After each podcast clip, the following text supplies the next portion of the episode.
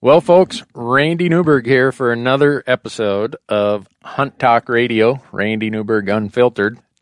And today I am doing the Merle Haggard thing. I got turned loose in the middle of Montana, Lewistown, Montana to be exact.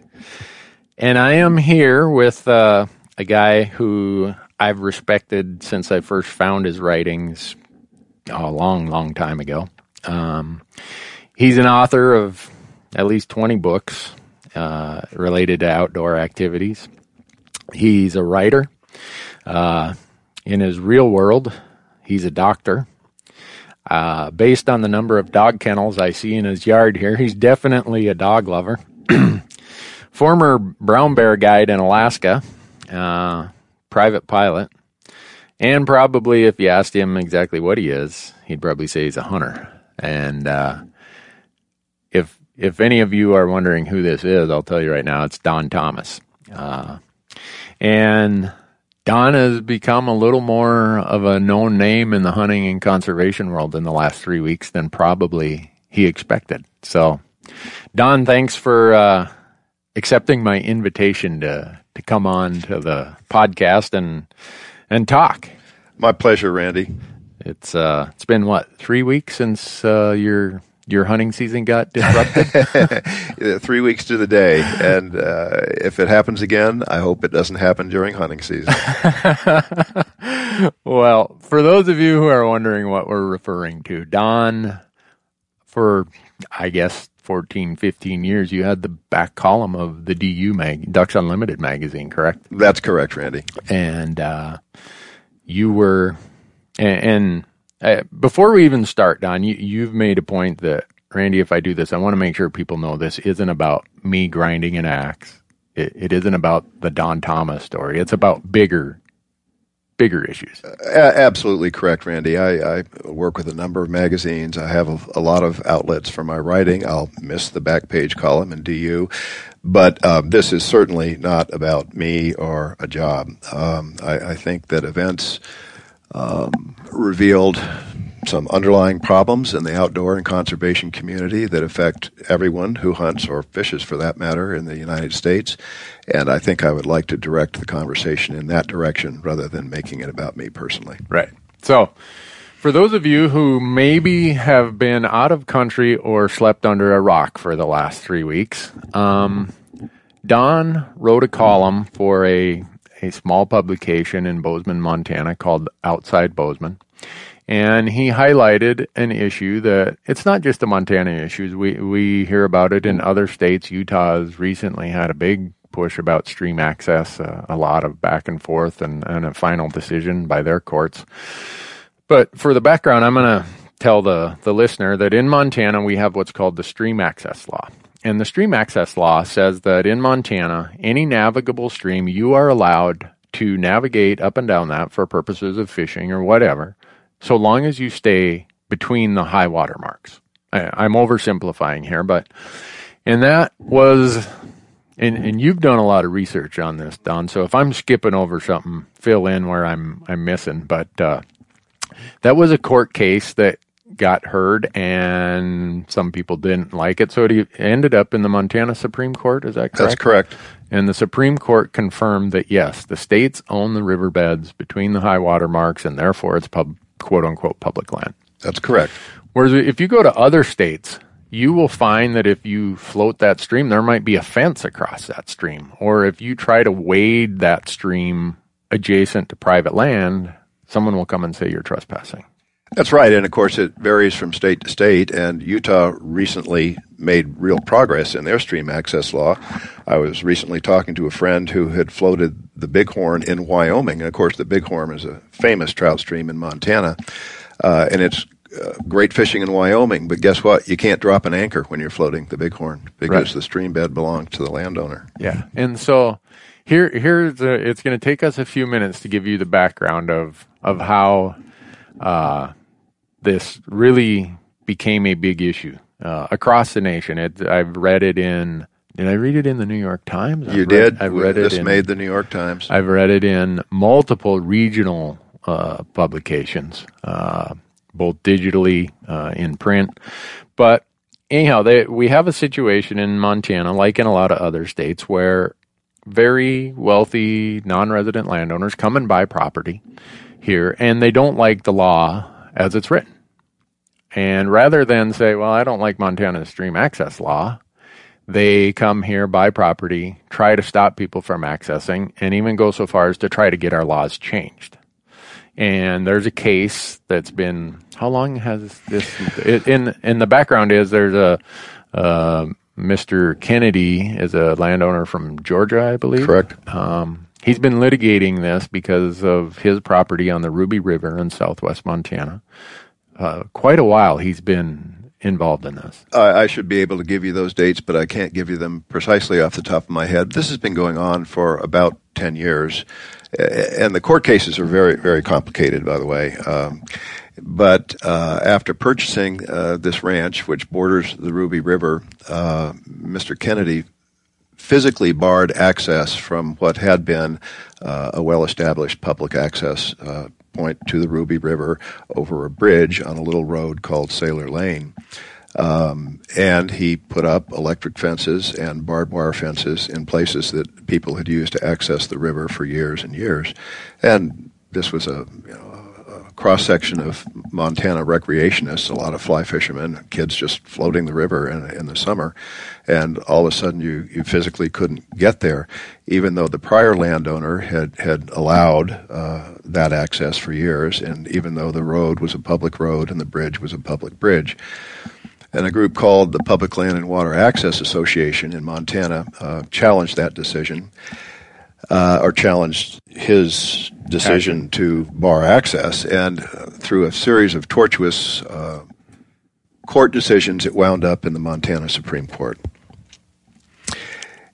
During the proceedings uh, in front of the Montana Supreme Court, uh, at one point, uh, one of the Supreme Court justices asked one of the Kennedy attorneys, are you asking the Supreme Court to rule the Montana Constitution unconstitutional?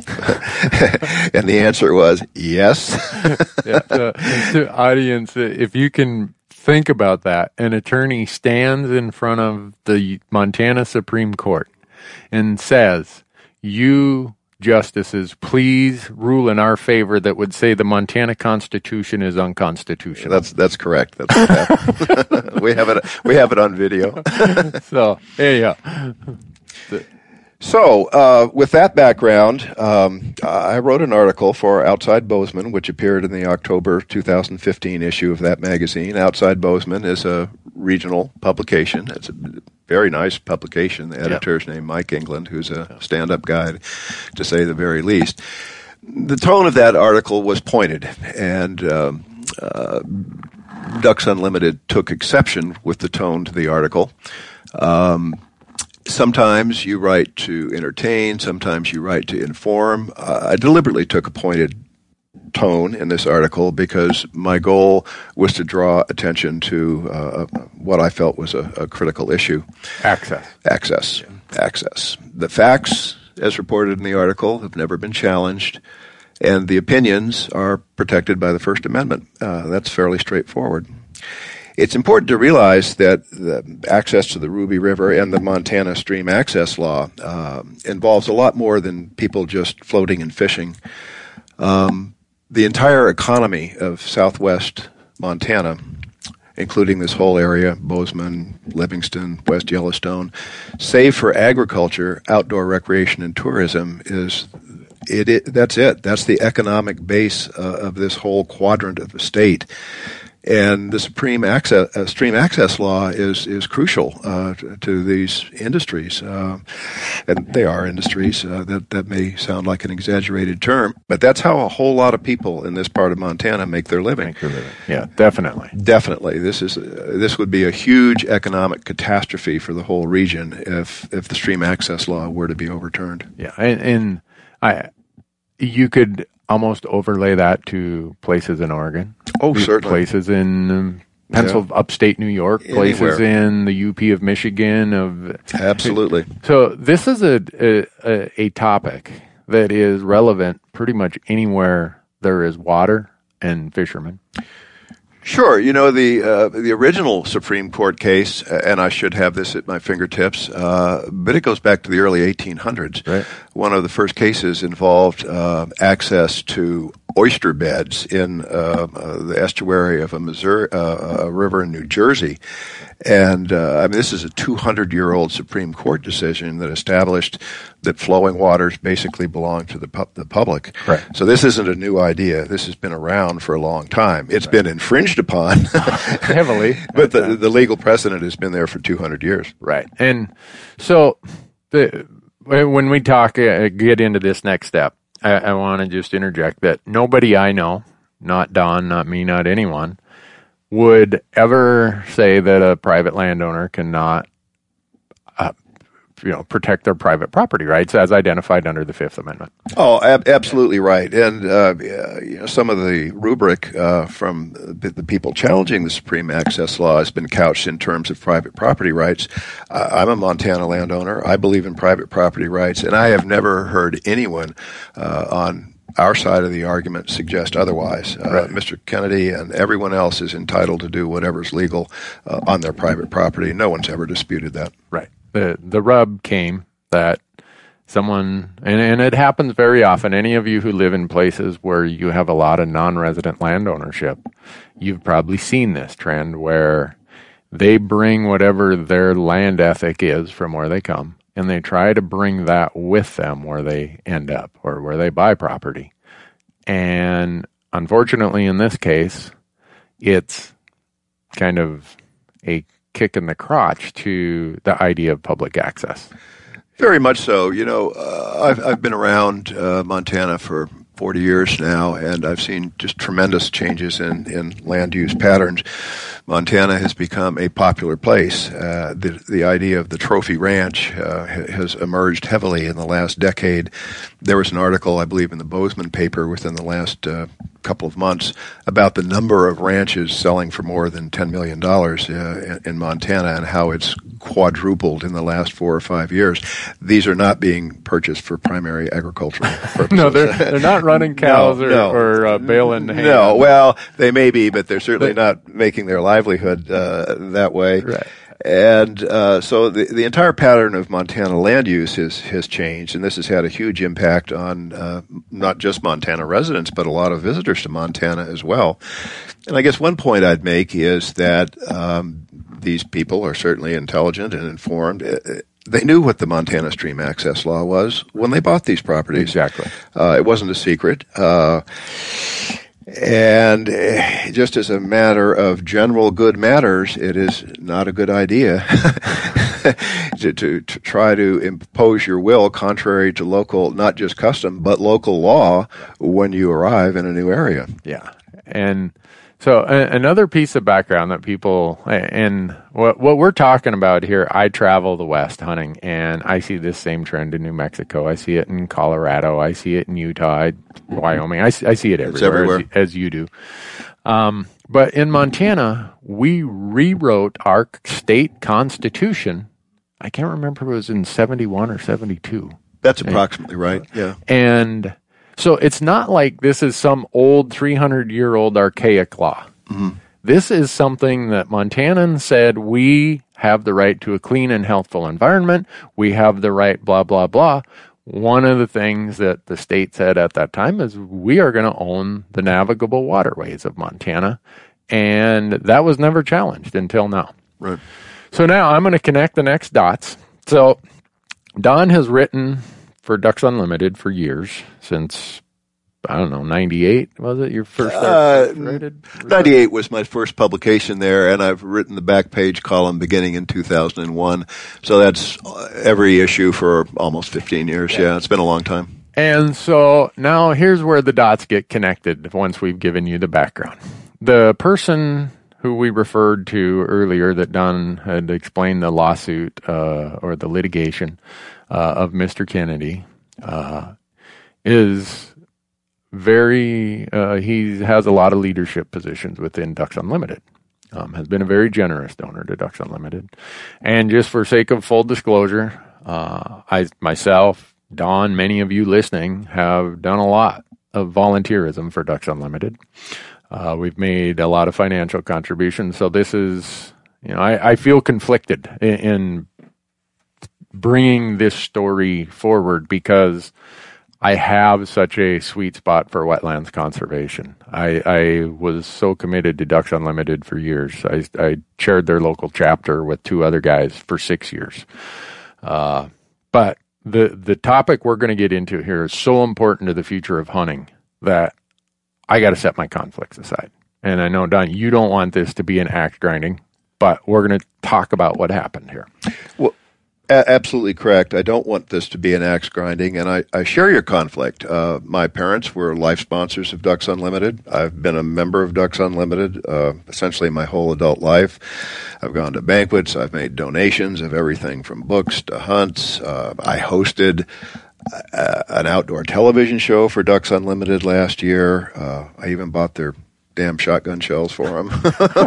yeah, so, so it's not like this is two guys sitting here talking, No. figuring out how can we go after those DU guys. No, and DU has done wonderful work uh, on the gra- on the ground. Uh, no one no one challenges that, and they have wonderful employees and wonderful biologists. And I feel very very badly for all of them, to the effect that they're getting caught up with what was really a horrendous decision by the DU leadership. Right. And, so, I'll apologize to them all. It wasn't my idea. and so here's here's that decision that Don refers to. The article runs in Outside Bozeman where Don has written pointedly but factually about this stream access lawsuit and who is the largest, uh, I guess, funder to to getting Montana's stream access law overturned. And that person happens to be a very large donor in Ducks Unlimited, had leadership positions ma- many, many times in Ducks Unlimited. And, and I don't know the guy, so I, I can't judge him one way or the other. But someone at DU gets a hold of Don's column. Uh, we don't know. It's purely speculation who or how this process happened, but we, we can tell you what happened at the end. How it happened is is anyone's. Only a few people know, and neither of us in the not room but someone at Ducks Unlimited gets this outside Bozeman column that is critical of a large DU donor, a former DU leader, trying to overturn the stream access law in Montana. And they notify Don that because of that article, his column in the back page of the Ducks Unlimited magazine will no longer be his column. Uh, did I Yeah, that right? that's absolutely correct. And um, you know, I, w- I would like to make the point that at this point, I'd like to deflect the con- conversation a bit away from the individual because that's not what it's about at, at this point. I, I, I've never met this man. Uh, in the article, I did acknowledge that he has made charitable contributions to worthwhile causes.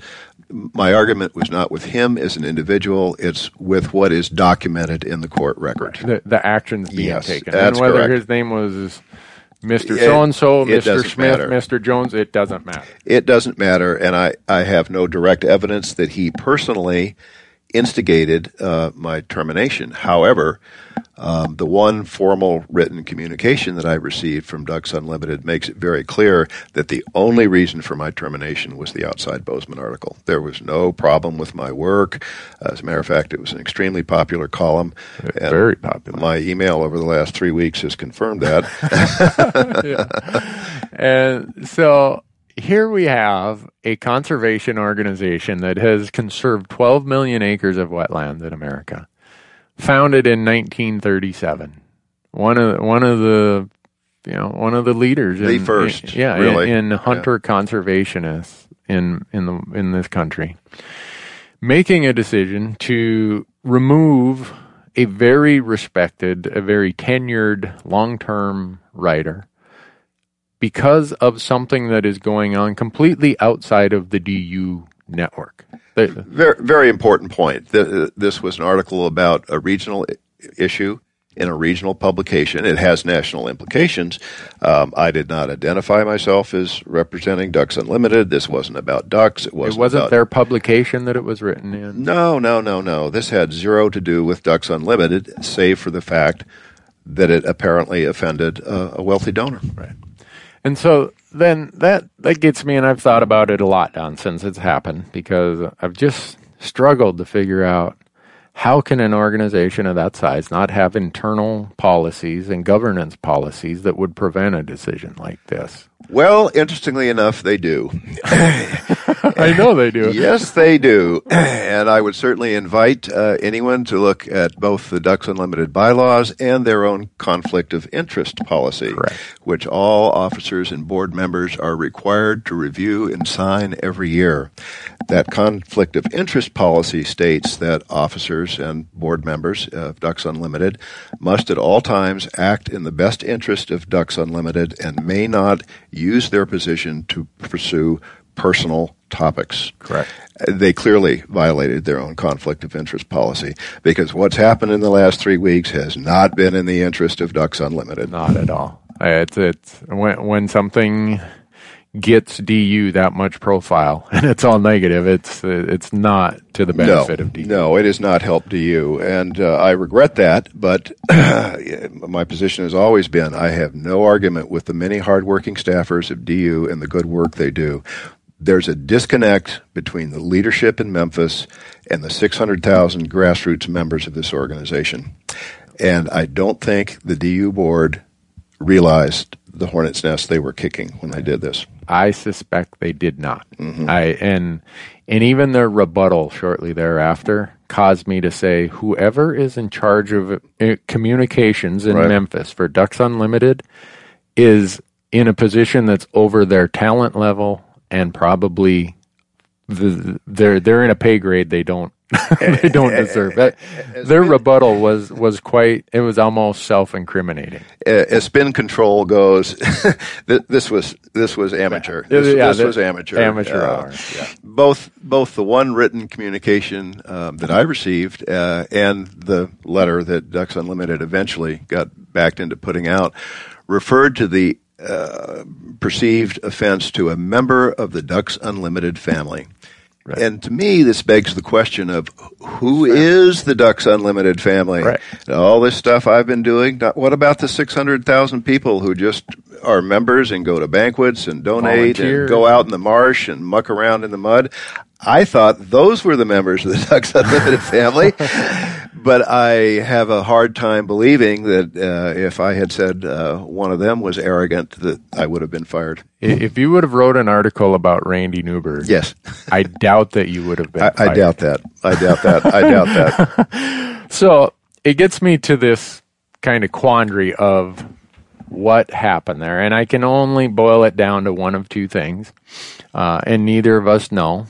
But I did did the offended person and large donor and leader um, of DU contact the organization and say get rid of this guy, which is one option. I would hope they wouldn't do that because, as you stated, it would be a egregious violation of their their governance uh, policies and protocols. Or did someone within DU at a senior staff position say, you know what, we got to protect this guy because he gives us a lot of money, and Don, there's the door. Either of those outcomes are disturbing to me. Well, I think they should be um, disturbing to all of us. Um, you know, uh, writers. Uh, a lot of people think that it's it's a glamorous life, uh, and, and you know maybe if you're writing Harry Potter or Hollywood screenplays, but it, it's mostly a lot of hard work. Uh, however, uh, whenever there's a revolution in some third world country, the first thing the new power does is round up all the writers and shoot them. Right. it's kind of nice to get some attention, but Well, my point being that I think uh, a free press uh, and the ability to express opinions such as this in an open fashion is crucial to the future of hunting. Um, uh, and I'm sure we will expand on this conversation as we go along. But hunting and angling, by the way, I've been identified as a hunter. I'm also an ardent angler. And hunters and anglers are facing a lot of threats to our future right now. The North American model is being attacked as socialism. Um, the public trust, trust doctrine is being uh, attacked, and these are the principles that have made North America uh, such an amazing uh, place. Right. Uh, we, we do things here for you know a twenty dollar license that Dukes and Earls right. can do in Europe. Thank, thanks to those two institutions you mentioned, the average American can do things that in other countries is considered the activity of royalty. A- a- absolutely, and um, you know, both hunting and fishing are big businesses in this country, and um, those numbers are tabulated by others. I d- I don't need to repeat them for you. But when hunting and fishing become the exclusive province of the rich, it's going to go away, and uh, a lot of people's livelihoods are going to go away with it. Uh, so I, I, think there are much bigger issues than me and a back page column involved in what's going on here. And, and if it was just you and a back page column, Don, I don't think your emails would have blown up in the last three weeks, and I don't think I'd be here wanting to have this discussion with you because it would have been just you yeah. and you and an editor having a dispute. Yeah, exactly. But you've pointed out there, there's really three things to me that that have come of this, and it's like the perfect storm of combining them all. One is the silencing of the outdoor media.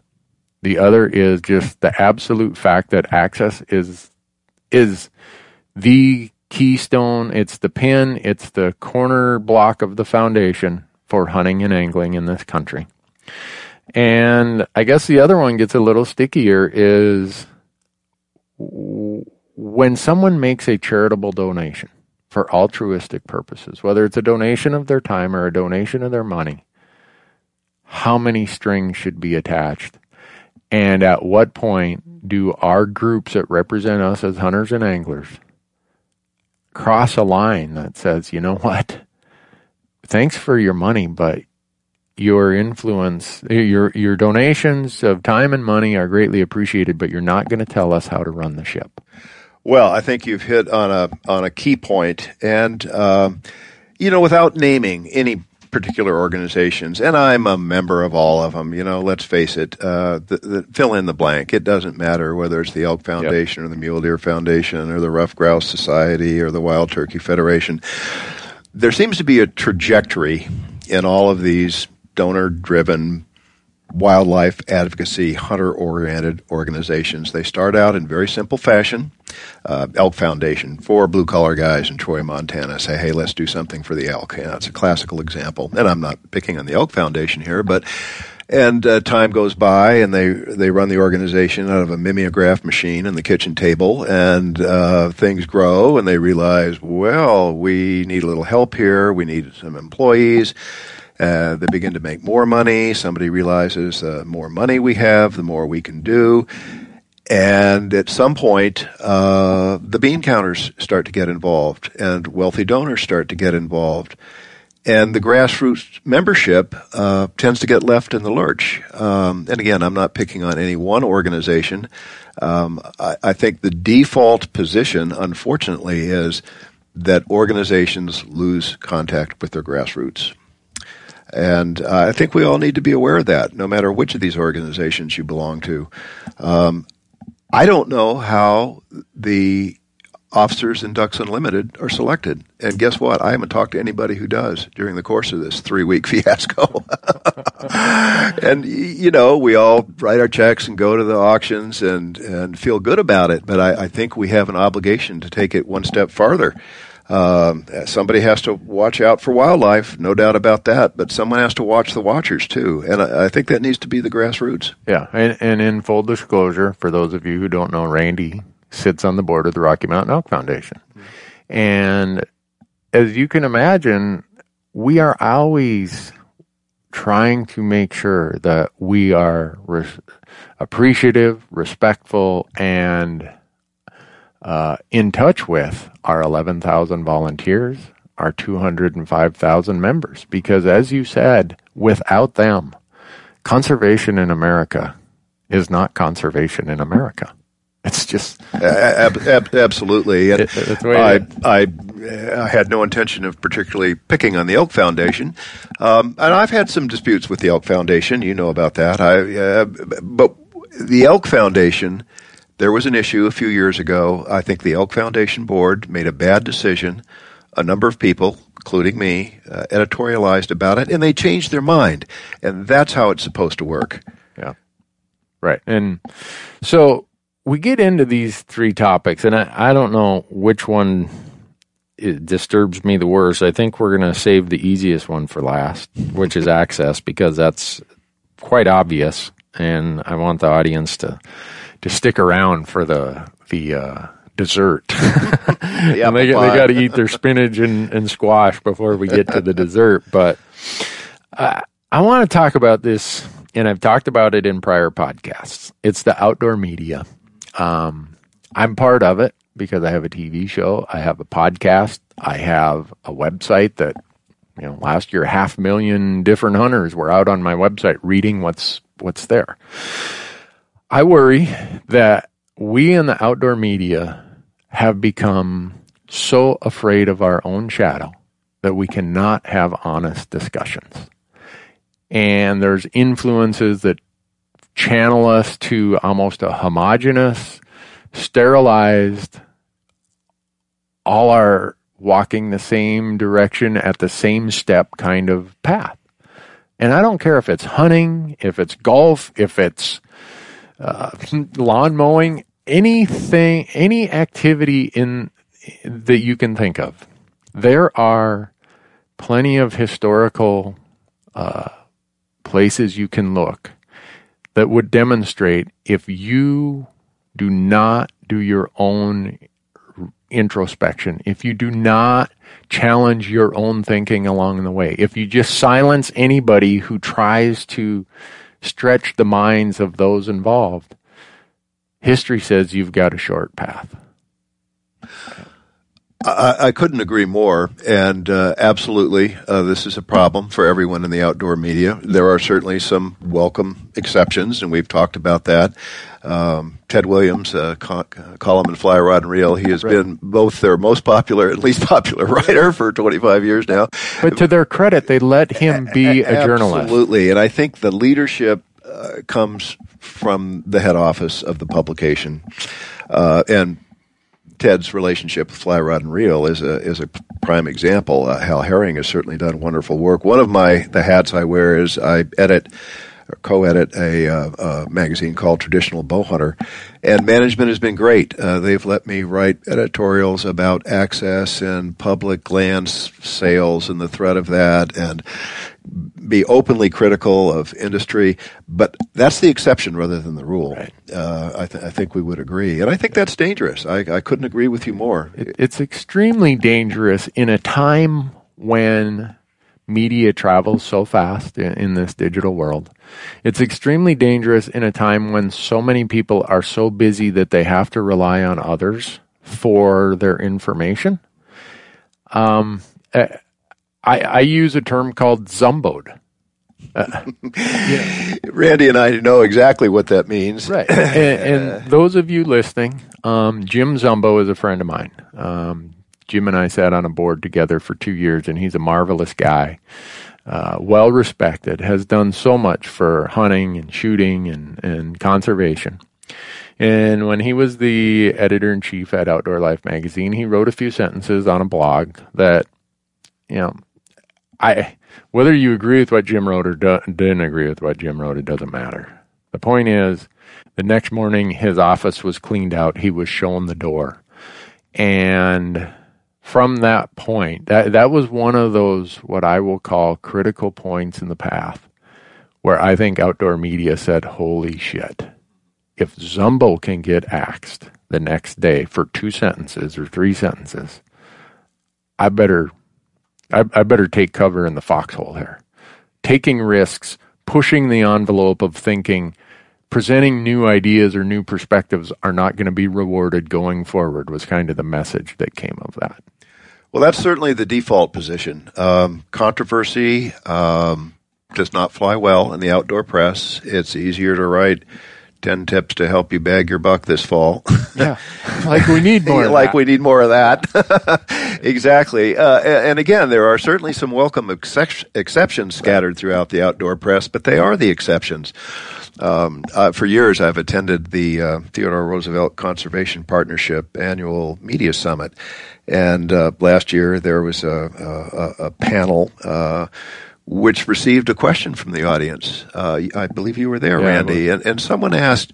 Um, how can we r- report uh, insightfully without fear of retribution? I, I, I can't remember what the answer was, but I think the answer is uh, write 10, 10 tips to help you bag your buck this fall. yeah, I remember actually. Uh, I was asked that question. Yeah, and you were. Yeah, and I said, you know, I have the great fortune of owning my platforms. I can be independent in what I say and what I do, and the only person who can fire me is my wife. Mm-hmm. Uh, Kim, if you're listening to this, don't get any great ideas.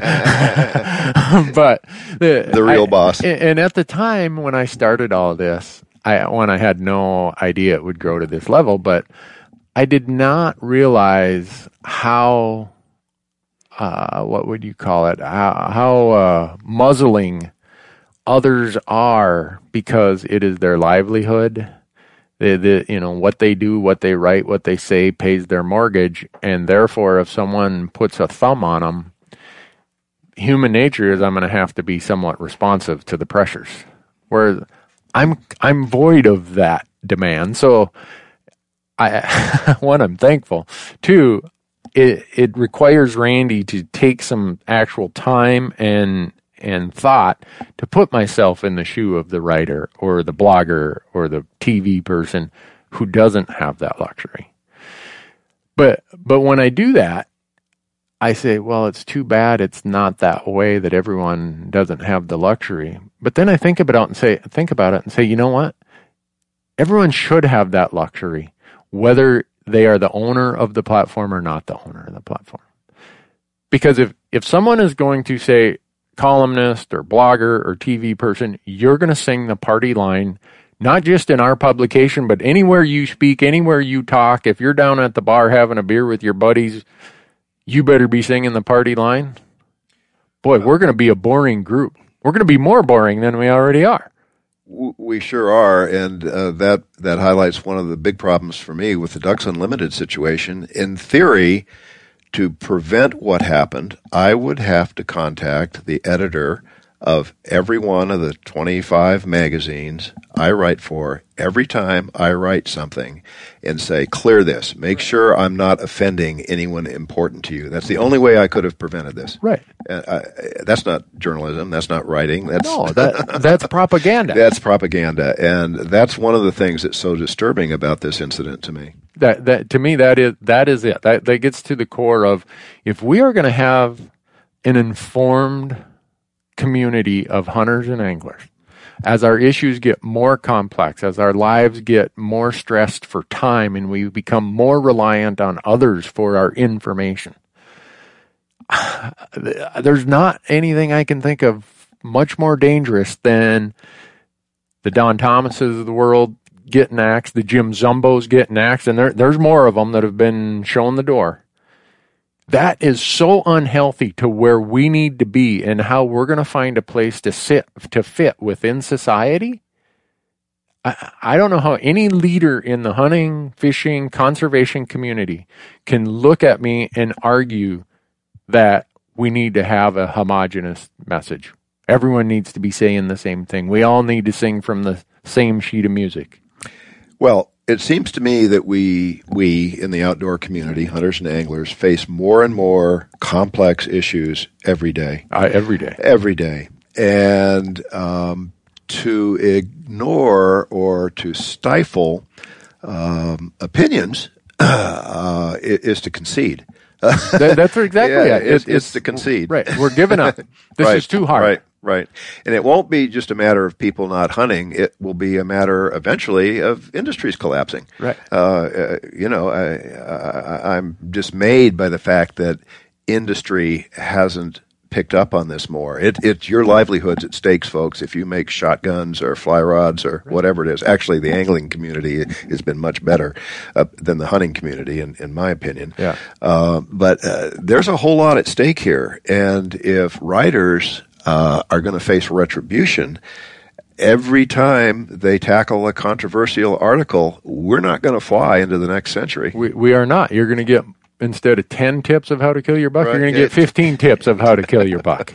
That's progress, isn't it? yeah. But, you know, I've been in the last year, I've really been reading a lot about George Bird Grinnell.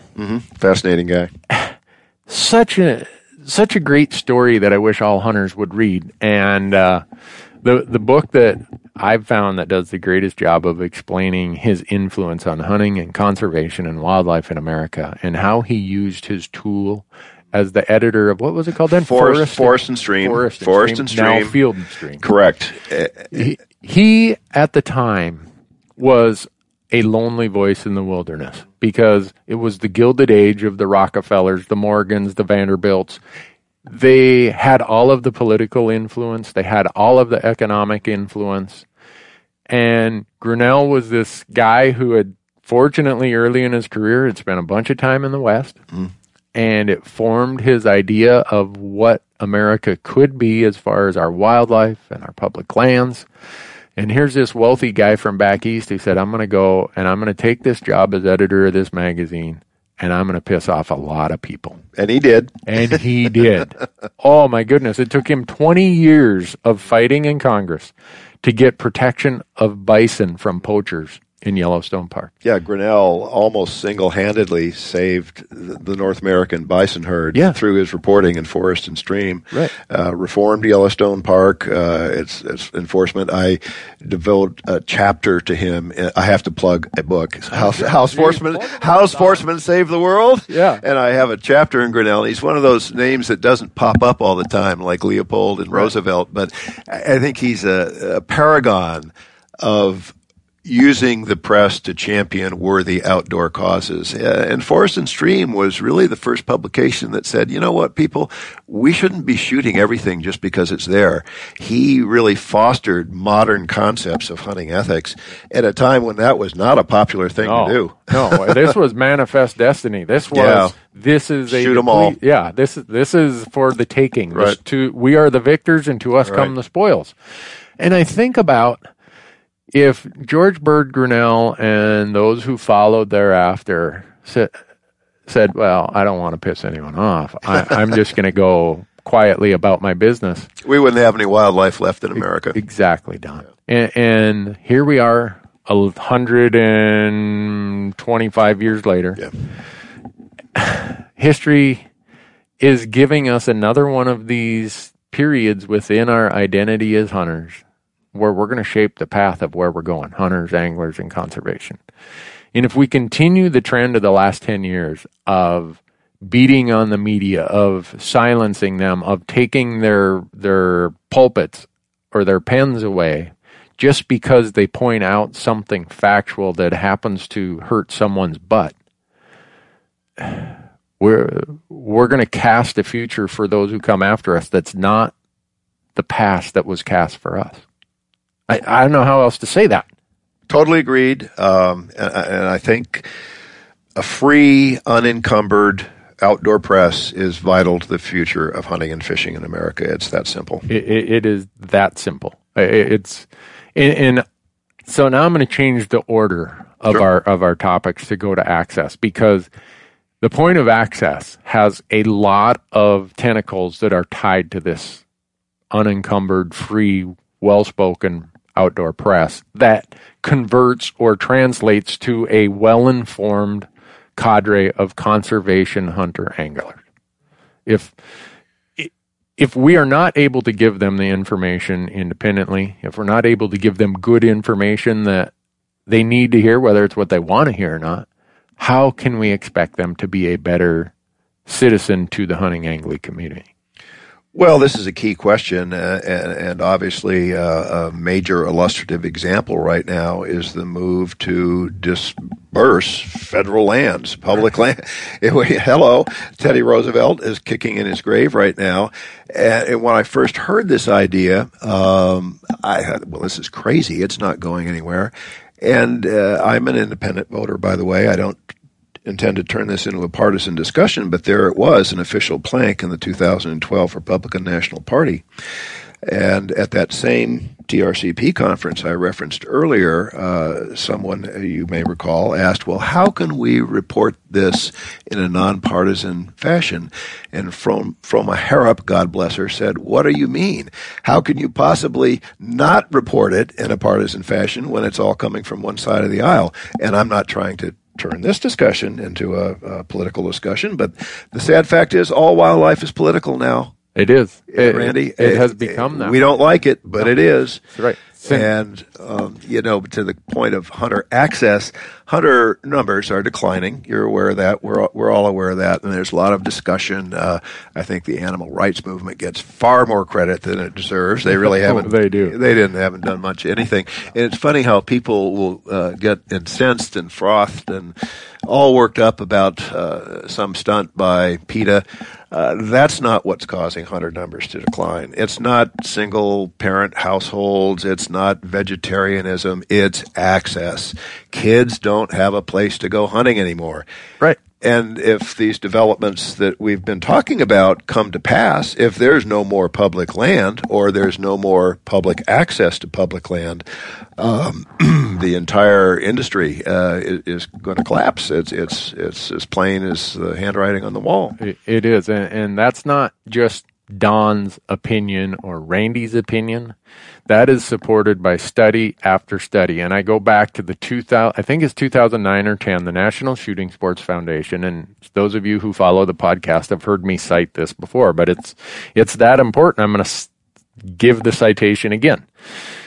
The Shooting Sports Foundation commissioned these studies and it got into very, very deep detail about what's causing these issues related to lack of hunting participation or reduced hunting participation.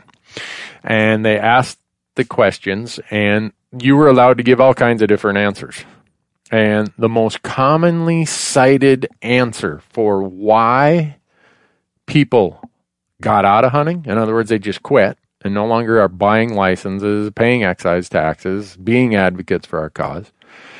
The number one reason why they hunted less and the number one reason why people from a hunting background did not get into hunting, the most common reason given was the same across the, the across the spectrum, all right. demographics, right. all regions. Yeah. It was lack of accessible places to hunt. And so it, like you said, it, it's as plain as the writing on the wall. It's as obvious as the sun rising in the east and setting in the west. But if you, Don, were to go and write an article, or Randy was to make a blog post about where are some of these groups that claim to be hunting groups, where are they on this discussion of access? Where are they on this discussion of public lands? And they're they're not here. They're silent. All, all hell would break loose. well, let's bring it up right now on this podcast. Exactly. Uh, this is, it, it strikes right at the heart of the matter. Ducks Unlimited, since its inception, has taken the position that they don't get involved in politics, that they're purely a habitat organization. And that's been very convenient. Um, when the organization started in the dirty 30s, uh, it was legitimate because habitat was the issue. Uh, the country was drying up. We were going to lose all our waterfowl. Fair enough. That was a long time ago things have changed, and it is time, in my humble opinion, for the leadership of not just Ducks Unlimited, uh, but all of these organizations to recognize what is really bothering their grassroots members. Interestingly, uh, in the one official communication uh, that I received from Ducks Unlimited upon my termination, um, they said, We don't take a position on stream access. Once the heat started to get turned up by grassroots people all over the country, all of a sudden they were very much for stream access. The point is they're going to have to do something more than say, "Oh, and by the way, we we support stream access." That isn't going to cut it at this point. Um, they're going to have to put themselves where their rhetoric is, um, and it, this is not problem is not just confined to Ducks Unlimited. Um, you know, interestingly enough, Trout Unlimited went through a version of this a few years ago. They did. They initially said, you know, we're not going to get involved in that. We're just clean, cleaning up water and making a place for trout. Um, their grassroots members said, wait a minute. You there damn, mutiny. Yes, you damn well better get involved in this. And they did. Right. To their credit. And my hope that this fiasco will produce a reformed attitude in the boardroom in Memphis of, of Ducks Unlimited. They need to listen to their members and they lead need to listen to what is bothering their members. And it's not c- conservation easements for rich people. No. It's it's access. It, that is what it gets to. And everyone who follows Randy knows that whether I'm in DC, whether I'm in a state legislature, whether I'm at home cranking on my keyboard or in front of my my cameras doing TV, access is pretty damn important. Oh, you bet. It's you know, I, and some of you have heard me tell this story. I lucked out. I grew up in northern Minnesota. Uh, my parents divorced when I was 11, and for a while, my dad was out of the picture. Right, right when I was at that point where hunting was going to be my future, I'd hoped. Um, and fortunately, I had public land out my back door. Mm-hmm. My mom was a waitress during that period of time, trying to raise three kids on what a waitress makes in a little country diner in a town of 500 people. How she did it, got through that window of time, I have no idea. But if I would have went to her and said, "Mom, I need a dollar a day to go hunting," she would have said, "I can't do that, Randy. I, I, I don't have that money." And then she would have went in her room and cried because she knew how much it meant to me. And that gets back to access. Because I had access of public lands out my back door, because all the kids in our neighborhood did, because of all of us who became hunters and anglers had that access, that's what built us and brought us to the cadre of conservationists we are today, the, the people who are paying license fees, volunteering their time, their money, their, their advocacy. You take that access away and you don't have any of that. Well, you're you're so right, Randy. My I guess my childhood was uh, different than yours. Uh, I, I grew up uh, in an outdoor family, but my dad and my mother, for that matter, both grew up dirt poor in Depression era Texas. And my dad would always talk to me.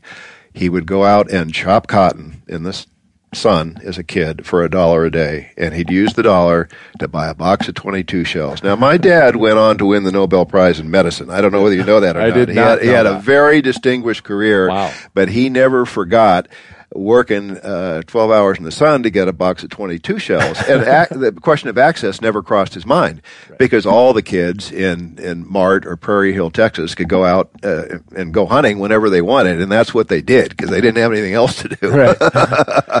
and I can remember when I first moved to Montana on the weekends, all the kids would all go out and go hunting. Right.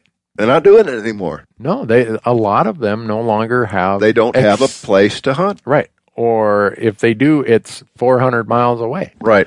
Eh, you, you, know, your 13 year old isn't going to jump in your F 150 and no. drive to from Bozeman to Glendive or drive from Bismarck to Bottineau or drive from, sure. you know, Atlanta to Stone Mountain to go hunting it's all changed. When I was uh, in Fort Peck uh, in the early 70s, uh, I kept track of the few places I couldn't hunt, not the places I could hunt.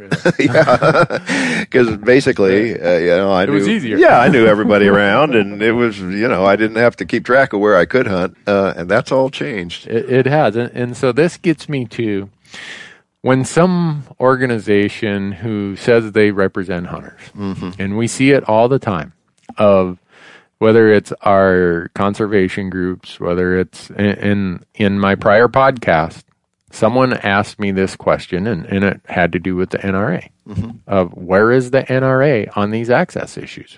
Where is the NRA on these public land issues?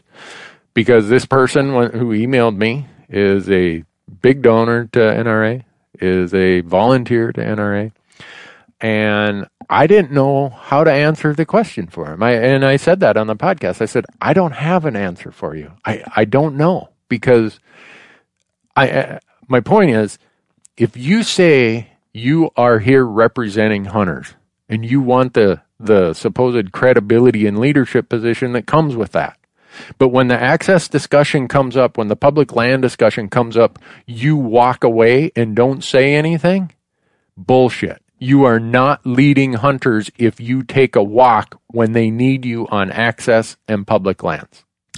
I, have been through this uh, with a number of organizations. Uh, uh, Pheasants Forever is a great organization. I'm a life member.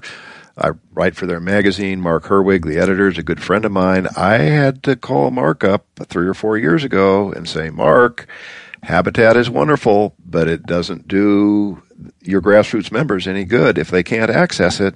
And we had a long discussion, and I think uh, I think PF is starting they're starting to come around. They're, they're uh, doing good stuff. They're doing good stuff. Uh, interestingly, I just got back from South Dakota.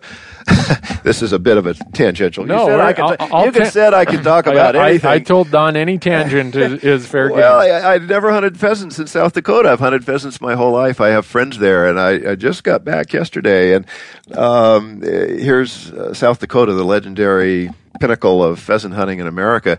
I, w- I was hunting with friends who had grown up in this small town and what I heard is you should have been here five years ago.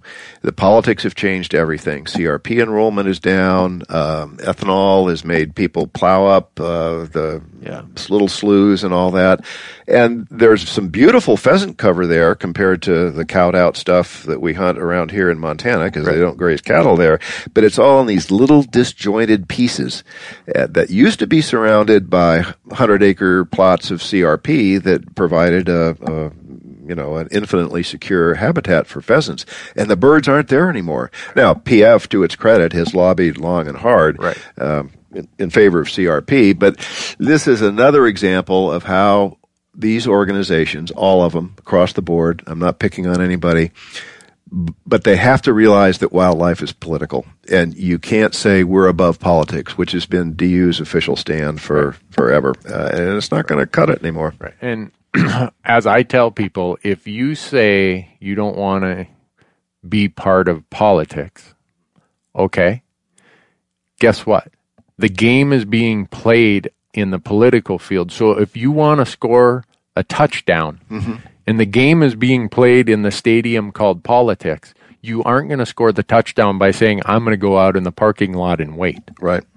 It's going to bypass you. it's going to be over. you aren't a player anymore. And so, you know, it, it, it's things like that that just cause me to to say, if if our writers, if our leaders in, in the outdoor media are not allowed to ring the bell to make the call to action that we need to focus on access. We need to focus on public lands. We got to call out those crazies in Congress and in state legislatures who are trying to screw us out of these public lands. If we if our media isn't allowed to do that, that's terrible. That that's that's an outcome that's going to, as my one friend says, Randy, it's going to shit the bed.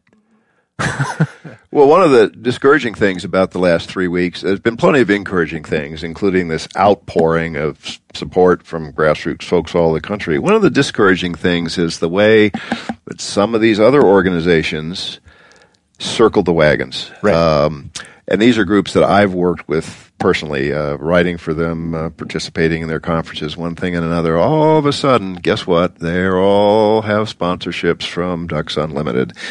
And there were a lot of no positions. Uh, we're not going to get involved, and uh, that's just discouraging. I think it's it's frankly discouraging, and I've been disappointed in some people. Um, uh, you know, DU's a heavy hitter. Um, they have a huge budget. Um, they have a lot of influence. They parcel money out, uh, and they buy influence. I, I, don't know how else to say it. Um, it, it, it's those kind of things that those of us who are involved in the media, mm-hmm. we know that's going on. Mm-hmm. We we see guys like you. We you know I, I, get forwarded emails from people who support me who say, Randy, this person is not happy with you. Mm-hmm. But fortunately, my people have all said, we're with you. I, I am I'm, I'm thankful for that. Um, and I'm with them because they're with me and the people I represent.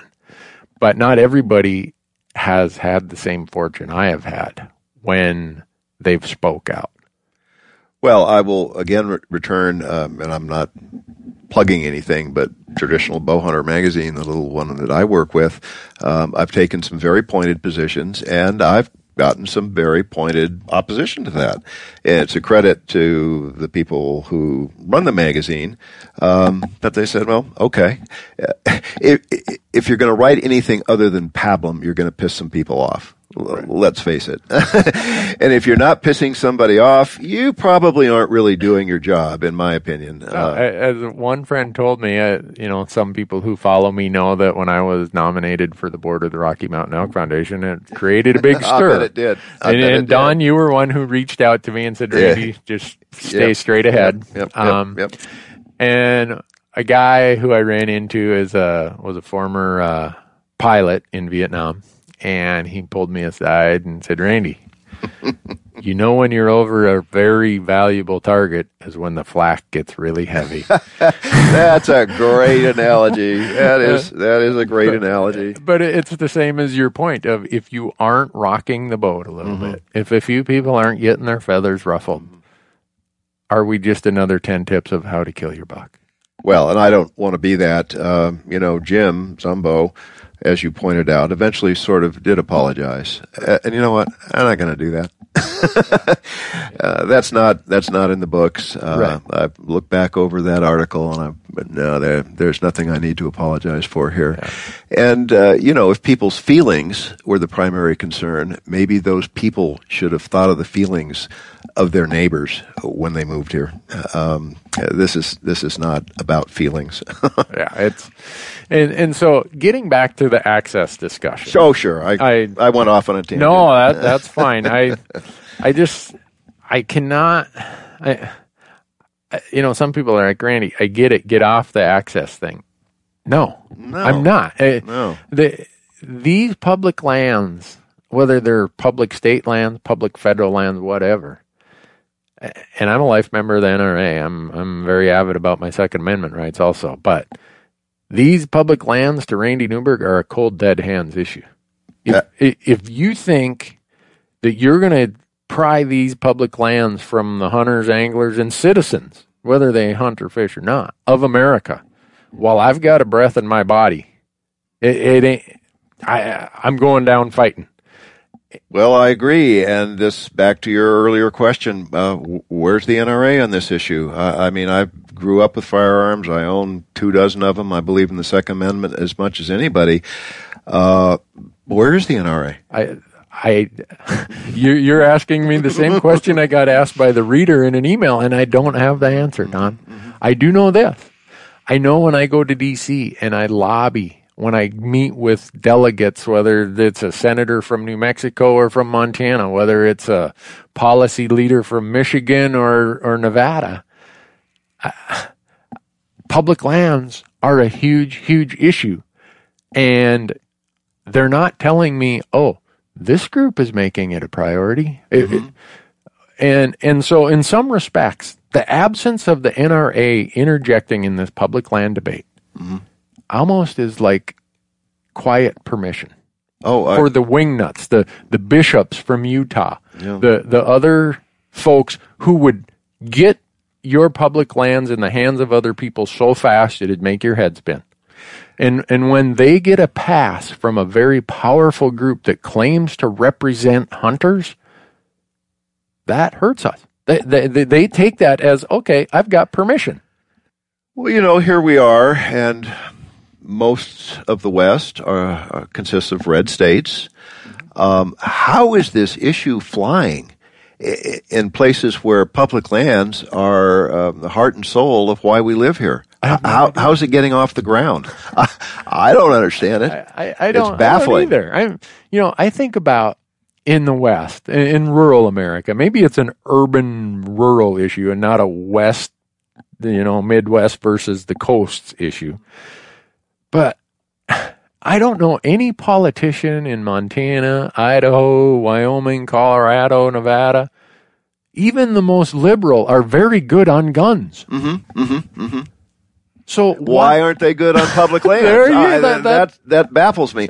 Well, you know, for years, if you if you- if you look back at politics during my lifetime, all a politician had to do to get the sportsman's vote is say, "I support the NRA." Right, That's all they had to do. right. And uh, with all due respect to what the uh, NRA is defending, which I happen to believe in strongly, that can't be enough anymore. It's not. It's not going to be enough. Um, And for a politician to say, I want to sell these public lands, but I'm good on guns. yeah, yeah. Where's that? Uh, That, that, that, that doesn't- No. bullshit. Doesn't compute. We we have plenty of examples to show you that you can be good on guns and good on public land. yes, uh, they're not mutually exclusive. By matter of fact, they should be inclusive. Joined. Abs, they should be joined at the hip. Right. When when you think about the fact that all hunters I know, with very few exceptions, who are only archers, Mm-hmm. own firearms. Oh yeah, When you look at the history of where many of our gun ownership and Second Amendment organizations came from, they came from they're, they're, they started by mostly hunters. sure. Don't leave us hanging out there. I guess is what I'm saying. Yeah, is absolutely. please come and Use your stand clout. up. Use Use what- your clout. yeah. You.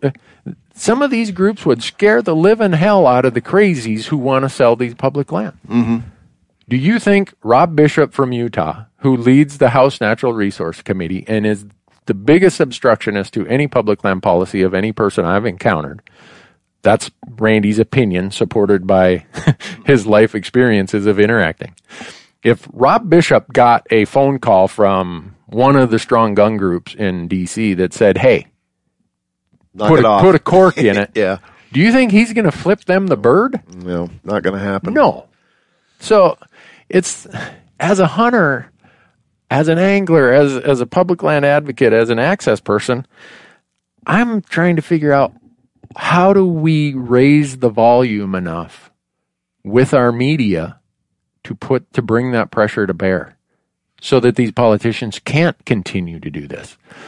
And that's gets me back to what happened to Don Thomas is our media being stifled, being told so much what they can and cannot do that we cannot bring that kind of pressure to bear anymore in spite of the large platforms we have? if you follow the threads far enough, and um I'm not a socialist, nor have I ever been a socialist, No, I- but i if you follow the threads far enough, you eventually get to, to money. And I think this is at the root of the problem in the outdoor media. Um, as you yourself pointed out, you don't have to worry about it. You own your own company. Uh, I'm fortunate enough to write for some magazines that are independent enough to give me a, a voice.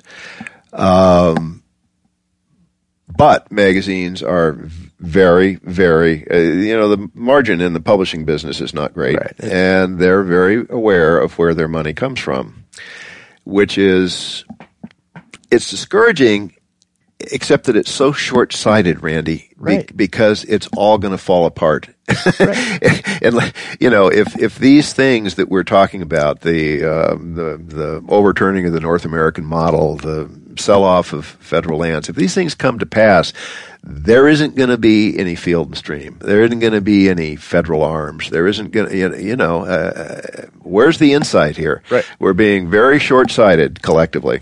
We are, and, and I think we as a society, you know, as hunters, we are a cross section of society. Our society is, I, I would opine, has grown more short sighted, and therefore hunters have. But the way hunters got to where we are today was by being different in our perspectives, in our horizons than the rest of society.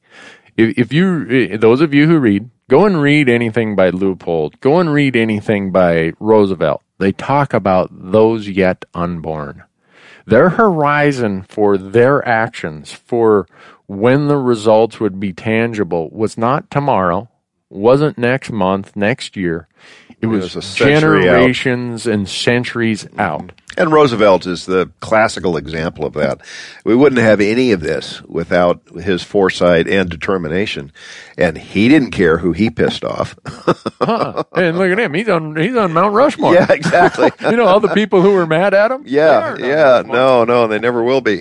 and so this whole short-sighted thing really bothers me. I, I, I think you've hit something there, Don, that is dead on in, in the hunting world. If we want to continue to lay claim to our deserved and earned reputation as being long-term thinkers and having foresight, we better pull our head up and look further down the horizon than just the next step in the path yeah, the, absolutely. the horizon and the trail ahead is complicated and we got to be looking that far ahead not not just tomorrow not just next week but a lot of these things that are endemic to society i think are permeating how how things are changing in the hunting world you know, I, I, I do sense some optimism here. Um, I've been around at this long enough to remember when hunters basically just wanted to go hunting. You know, they, they just really didn't want to be bothered. They weren't mobilized. Now, these threats are so big and so immediate.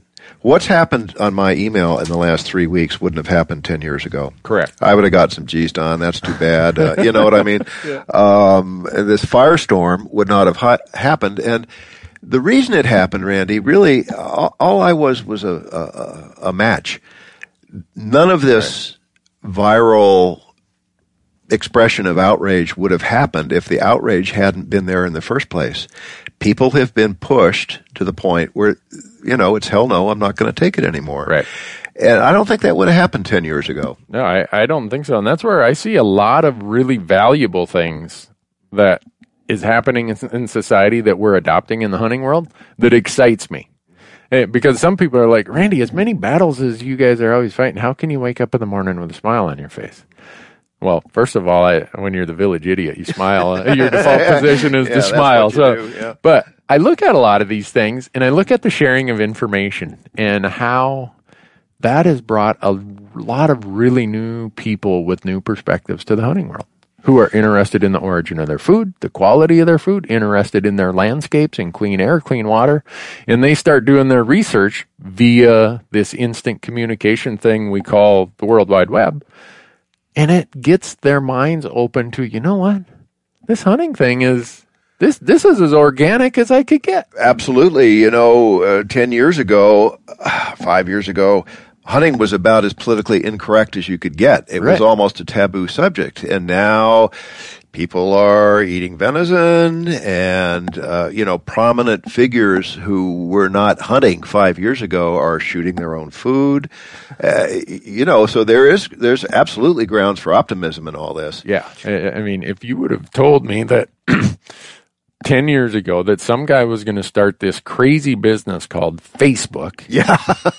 and a couple of years after it goes public, he makes the announcement that he wants to go and Go shoot his own Yeah. food, Yeah. Uh, crazy. Yeah. I couldn't have envisioned that 10 years No, ago. I so, couldn't, I couldn't have envisioned it either.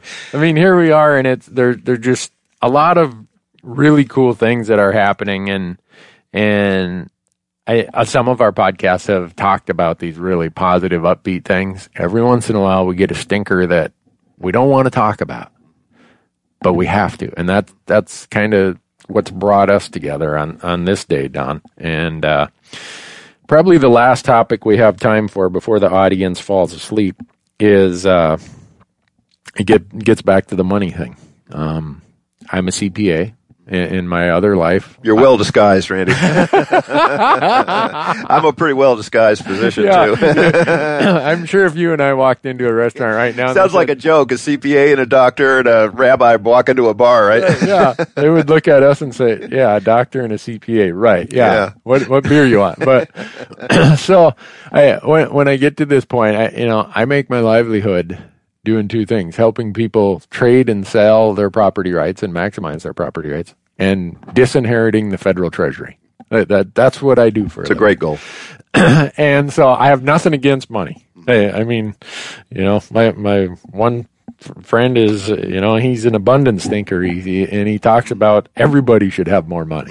It's just they got to figure out how to do it. Right. Anyhow, when when you talked about that threat of money, uh, it gets to the point of, and you and I talked about this, is when does my altruism of donating my time or money, when what does that get me?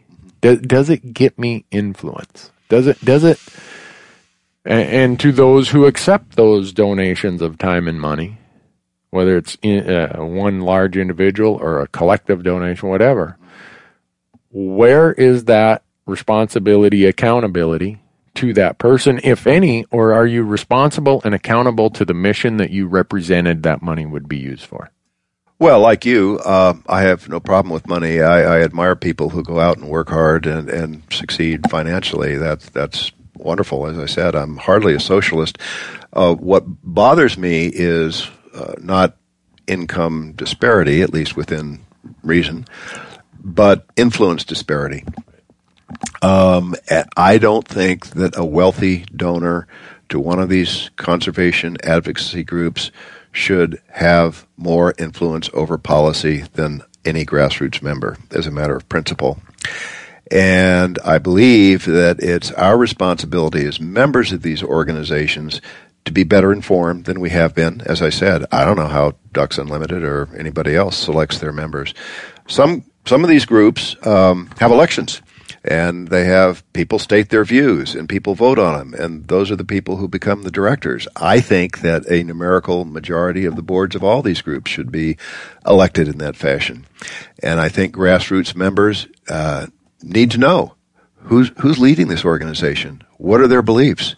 And we've all been collectively guilty of a certain degree of laziness let's face it. Right. um, and we need to become better informed we need as grassroots members to be informed and not let the distant leadership of these organizations we support dictate policies that are antithetical to what we believe uh, I think that's key, uh, central to the whole discussion. Yeah, and, and I think we uh, and when you say we're all we've all been lazy at times, you know, I think about the last time the NRA sent me my board election ballot. Yeah. I didn't send it in. Yeah, I I, yeah. I was on the road, and so who's Randy to complain if he didn't vote? Right? Exactly, So exactly. And I'm I'm not preaching. I've been guilty of it too. Yeah, Uh, and and so, but with that, I think you you make a good point.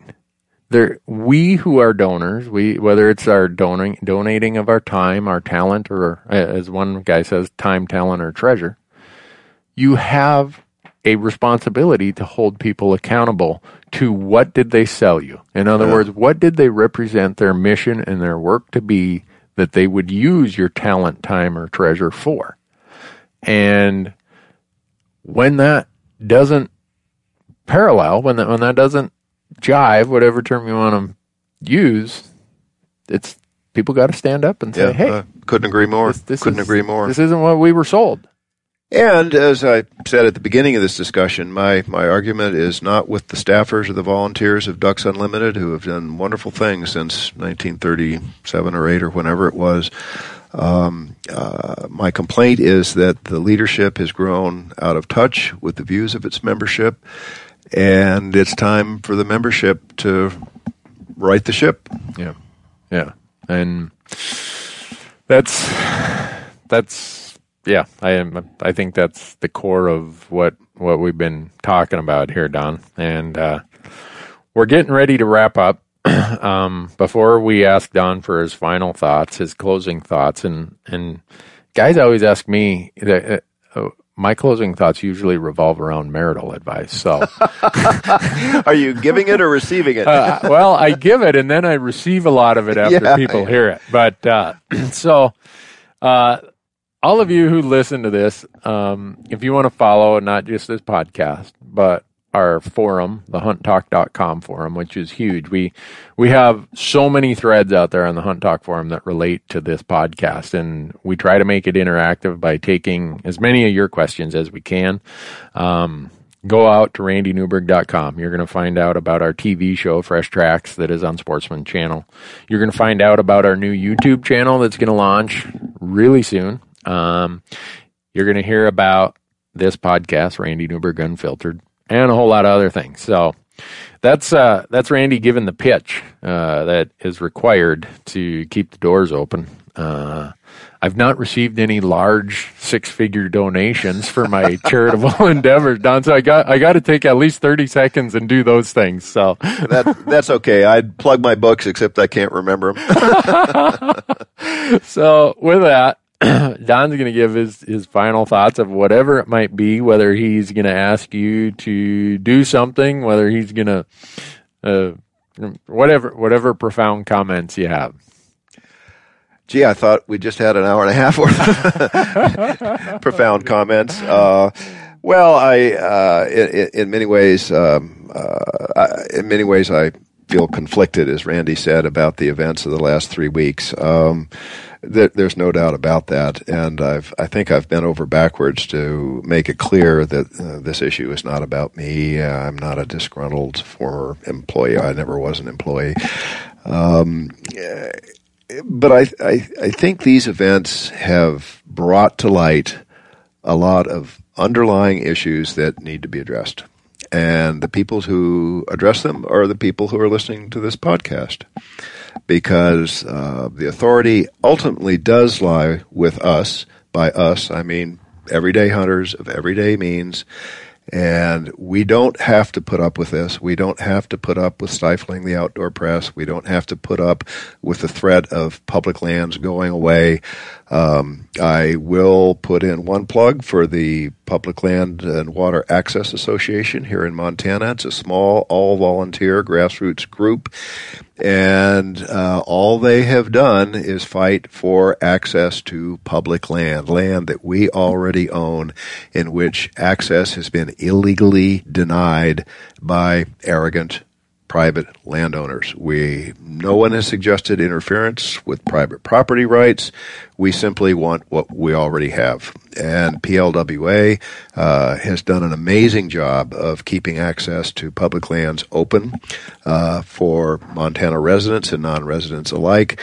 And it's an organization that uh, deserves a lot of support and needs a lot of support. And I would be remiss if I didn't mention them at the end of this podcast. Uh, that's a very good point, Don. And a lot of you who don't live in Montana email me and say, "How do how do I do something? How do I make a difference? What what can I do?" And and I guess if access is your issue, you could look at PLWA Sure. And say, a, how, how do I do this in my state? Exactly. And for that matter, look at our stream access law. It's not copyrighted.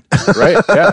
Exactly. Take it to and your really, legislature. You know, the, the, Montana stream access law, wasn't it just three pissed off fishermen? Yeah. That's how it started. I, I mean, it, and if you, if you ever go to Butte, America, some of you call it Butte, Montana, but here, if you fr- are from Butte, you say you're from Butte, America. Yeah. Weren't those three guys from Butte? I, I think they were from and, Butte. And if, Butte, not, they should be honorary citizens. They, they, they were from Butte. I mean, Butte is a colorful place. If ever there was a colorful place, it's Butte, Montana. And thank God we have the Butte Of the world. Um, but those guys said, you know, we're not going to put Hell up no, we're not going to put up with it. And yeah. they went and did it. They got a citation, and that's what yeah. forced the issue. Yes, it was a landowner was stringing barbed wire across a, a, fence, and one of the landowners who was doing that is actually a distant relative of my lovely wife, Lori. what a family I'm married into. and Lori, uh, speaking of marital advice, I have to say my my wife Lori is a avid outdoors woman, an excellent shot with a shotgun and a bow, and an excellent fly rod fisherman. And um, my only marital advice is marry somebody like Lori. and I, I, I, can assure you that Don is not saying that because she's standing here no, looking at him. No, no, no. It, she is accomplished in her own right in, in many respects. So, well, my closing comments, Don, are, are just a thanks to you for for taking the time to talk to me, first of all, but to articulate what is the bigger picture here. What what is the real issues at stake? And like you said, it's it's not Don and his back column in a magazine. It's not specifically Ducks Unlimited. It could be any conservation group. It could be any large nonprofit group, and, not just conservation. It it's a multitude of things. Um, so I want to thank you for that. And uh, the the other, I, I guess, my closing thought is since I just wrapped up 80 some days sleeping in tents and eating crappy meals. I just got off the road here filming another season. People say, How does your wife put up with that? Here comes the marital advice. Yeah. yeah. and uh, it, first of all, it cost me a lot of trips to Vegas because she she's a Vegas girl. She graduated from Valley High School in Vegas, and her parents Oh, still live there. So, and, and I have a complete distaste for Vegas, but so so I tell her to go on her own. But I. Uh, when we built our new house, and I and I told one of my friends this, who was kind of trying to figure out how can I hunt more, and I said, "Dude, here here's what I did." And his wife happened to be standing there, and so when we built our new house in 2004, I told my wife, I said, you know what? I'm really not into new furnishings and all the, you know, couches and new this and new that and paintings on the wall. But if it's what you really want, I'm, I'm going to take whatever the budget is to build this house. I'm going to tack on 15% and you go spend it how you want. And I won't say a word. I just don't want like polka dots or something.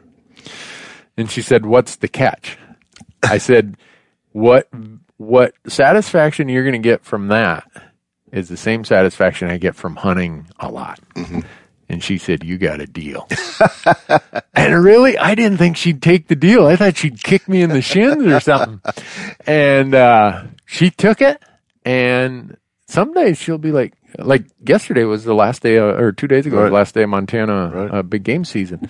And she heard about that. She read it or heard it on TV. She's like, "Today's the last day hunting season, and you're home. What's up with that?" You must have been tagged out. yeah, I, I was. So I, I didn't want to tell her that. I, I lied and I said, "Well, honey, we've been gone a long time. I just want to sit around the house with you and the dog and da da da." So, anyhow, my marital advice is whether by by promises, by by finances, whatever. Those of us who get to hunt a lot more than you think is reasonable, we probably had to make some deal to get there. And everybody who's made that deal, I think, figures it was a good deal. Well, Randy, if Hunt Talk ever gets boring, you can start a new career as an advice column. You can be the Ann Landers of the outdoor world. Oh, Don, I hope we get to do this again sometime. Thanks so much for your time and and those of you for listening, thank you so much. I hope you'll share these podcasts with your friends because the more people know about the podcast, the greater off uh, or the, the better off it is for us, the more profile we get. Thanks for listening. From Lewistown, Montana, Don Thomas, Randy Newberg, we thank you much.